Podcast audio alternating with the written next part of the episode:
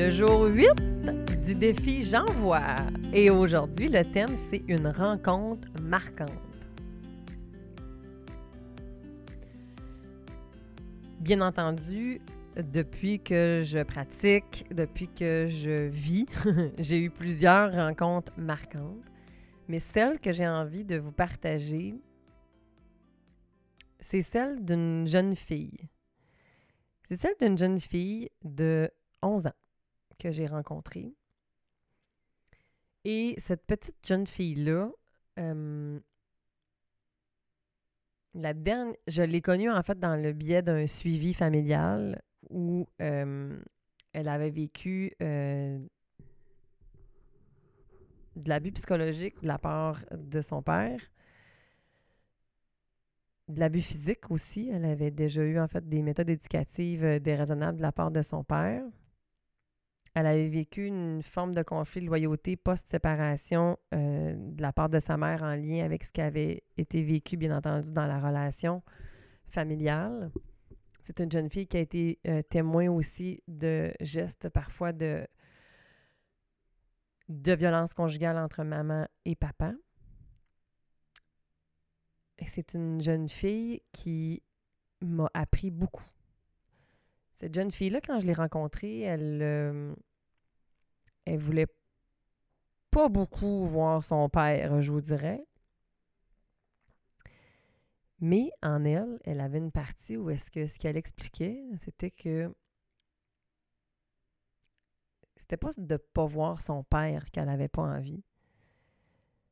C'est qu'elle n'avait pas envie de voir sa mère dans cet état-là puis elle n'avait pas envie de voir son père s'il y avait ces gestes-là. Elle avait 11 ans. Bien entendu, on a travaillé pendant plusieurs mois pour arriver à mettre des mots sur plusieurs comportements et plusieurs symptômes qu'elle exprimait.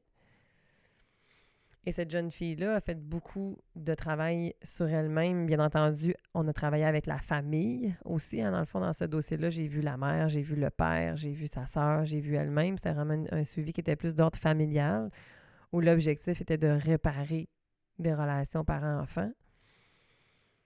Et quand papa est arrivé à reconnaître en fait qu'est-ce qui s'était passé dans leur vie conjugale, mais aussi dans la vie euh, familiale, elle a recommencé à voir son père et à avoir de contact. Et par la bande, bien entendu, ben, maman n'a jamais été fermée en fait à ce que ses enfants continuent à avoir leur père, ce qui arrive souvent hein, dans un contexte où est-ce que des fois on vit de la violence. La personne qui a vécu les gestes de violence, l'enfant a été témoin, oui, euh, mais au-delà de la protection, en fait, qu'elles veulent avoir, souvent, les femmes que j'ai rencontrées, leur objectif, c'est pas que les enfants ne voient plus leur père, c'est que ça s'arrête. Puis c'est comme ça aussi qu'on travaille beaucoup avec ces familles-là. L'objectif, en fait, c'est que oui, on puisse avoir une relation, mais cette relation-là doit être saine. Elle doit être chaleureuse, elle doit être encadrante et elle doit être sécuritaire. Fait que dès qu'on a ces éléments-là, on peut repartir le bal? Mais il faut y aller une chose à la fois, puis chacun doit prendre ce qui lui appartient.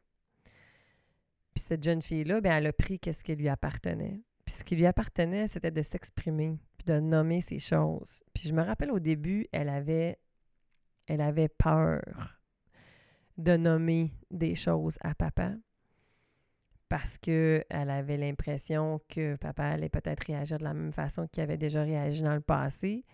Quoique c'était pas toujours comme ça. C'est une jeune fille qui avait une belle résilience parce qu'elle était très nuancée dans ses propos.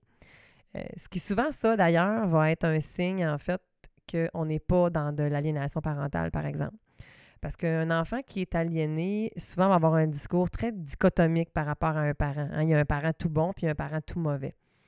Alors que quand on se retrouve dans une situation où est-ce qu'on a une, euh, une, dynamique familiale, où est-ce qu'il y a eu des raisons réalistes de s'éloigner d'un de ses deux parents, ben on va avoir un enfant qui habituellement va exprimer beaucoup de nuances et d'ambivalence par rapport à ses contacts avec ses parents. L'intervention va donc être très différente. Euh, et cette jeune fille-là a nommé des choses à son père et à sa mère aussi, bien entendu, hein, dans le fond, parce que cette maman-là avait besoin de prendre soin d'elle, ce qu'elle a fait, mais que parfois sa fille était témoin aussi de certains comportements qui pouvaient l'inquiéter, qui ne lui appartenaient pas. Hein, dans le fond, des fois, maman pleurait, puis c'est correct de pleurer des fois, mais pleurait trop, puis que là, la jeune, elle se retrouvait comme un peu à la consoler. Fait que ce que ça faisait, c'est que ça faisait comme un peu aussi en sorte qu'elle sentait mal d'avoir envie d'être avec son père, tu sais. Puis le fait qu'elle ait envie de voir son père, ça voulait pas dire qu'elle n'avait pas envie de. qu'elle acceptait ce qui était passé, tu sais, ça n'avait pas rapport avec ça. Elle, c'est un, cœur d'enfant. Fait qu'elle, comme elle le disait tellement bien, c'est pas papa que j'aime pas. C'est quand il crie trop fort et qu'il serre que j'aime pas. Parce qu'il avait tendance, ce papa-là, bref, il, avait, il, avait, il, prenait les enfants, il, il, les avait serrés. Il les serrait quand il était fâché c'est ça qu'elle aimait plus, en fond. C'est ça qu'elle aimait, qu'elle aimait plus. C'est ça qu'elle aimait pas. Et papa a entendu, bien entendu, papa, on a travaillé aussi avant pour être capable d'arriver à ce qu'il soit en mesure de, d'entendre et, de pouvoir verbaliser, puis de pouvoir écouter, échanger certaines choses aussi auprès de sa dynamique familiale. Et cette rencontre-là, pour moi, elle a été très, très, très, très chargée très. Euh, ben, cette rencontre-là, dans le sens que cette petite fille-là, je la, trouvais tellement. Comment dire? J'ai envie de dire merveilleuse, j'ai envie de dire. Euh, tu sais, déjà à cet âge-là, d'avoir envie et d'avoir la soif. C'est ce qui est souvent le cas, hein, d'ailleurs, chez les enfants, quand même, que dans le fond, les enfants ne sont pas orgueilleux. les enfants, habituellement, ont besoin de vivre des relations avec leurs parents. Et ce que je trouvais intéressant chez elle, c'est qu'à son si jeune âge, d'avoir envie de comprendre qu'est-ce qui se passait. pour pouvoir faire du sens avec tout ça et donc d'être bien accompagnée, c'était important pour elle. Puis quand on a eu notre dernière rencontre, elle avait peur un peu qu'il y ait des choses qui recommencent parce qu'on allait arrêter de se voir. Puis le regard qu'elle me lançait quand euh, elle a quitté, puis je me souviens à ce moment-là, elle était comme timide. Elle voulait me faire un câlin, puis elle n'a pas osé me le demander, puis c'est OK. Je l'ai respecté là-dedans. Je. J'ai. Dans cette rencontre-là, j'ai quand même eu l'impression, puis j'ai. J'ai bien senti que elle était OK de tolérer ce qu'il y avait là, dans le sens que je me sens équipée, je me sens prête à, m'affirmer s'il devait se passer d'autres choses. Puis qu'en même temps, ben j'ai été accompagnée. Il y a eu quelqu'un qui était là, qui m'a cru, qui m'a accompagnée, puis que même si au début, est-ce si boulot qu'elle voulait pas venir me voir, ou le qu'elle m'aimait pas? Ben non, parce qu'elle avait l'impression que je la comprenais pas hein, au début parce que j'étais, je, l'amenais dans son ambivalence. Je l'amenais beaucoup dans cette ambivalence-là. Puis ça, ben, des fois, les enfants peuvent résister à ça, bien entendu. Les adultes font la même chose. Fait qu'elle, elle disait qu'elle n'avait pas envie de venir me voir.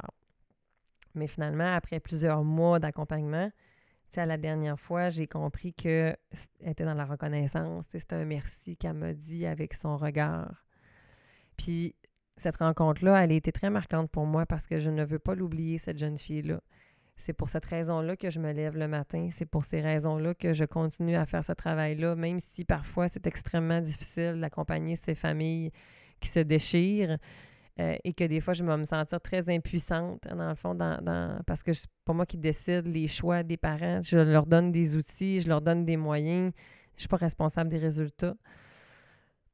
Et je veux pas l'oublier, elle, parce que le travail qu'on a réussi à faire à travers tous ces, mois-là qu'on a passés ensemble, ben, c'est pour ça que je fais ce que je fais.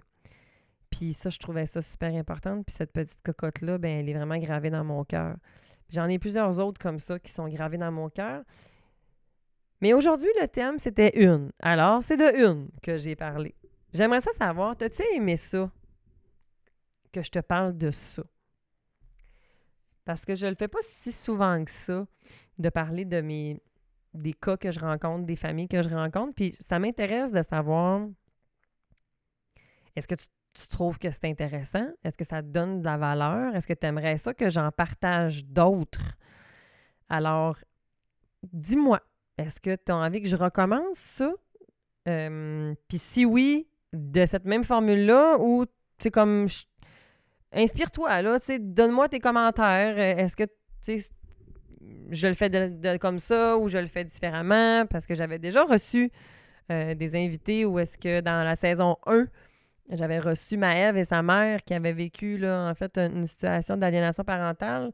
Puis, euh, par l'avant, on en avait discuté, mais est-ce que ça t'intéresse que je continue à te parler de certaines familles que j'accompagne comme ça, des situations que j'ai déjà vécues comme ça? Pas nécessairement tout en, en aliénation parentale, c'est pas ça, parce que dans le contexte qu'on a là ici, d'ailleurs, c'était pas la petite jeune fille que je te parle, on n'était pas du tout là-dedans.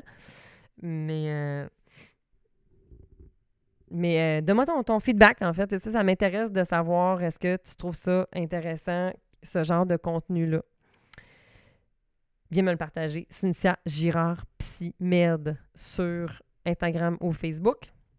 Le lien est dans le, le descriptif du podcast d'aujourd'hui si tu veux aller euh, directement sur mes réseaux sociaux. Et demain, l'épisode, un épisode qui va durer trois minutes, top chrono. J'ai hâte de voir si je vais être capable. à demain!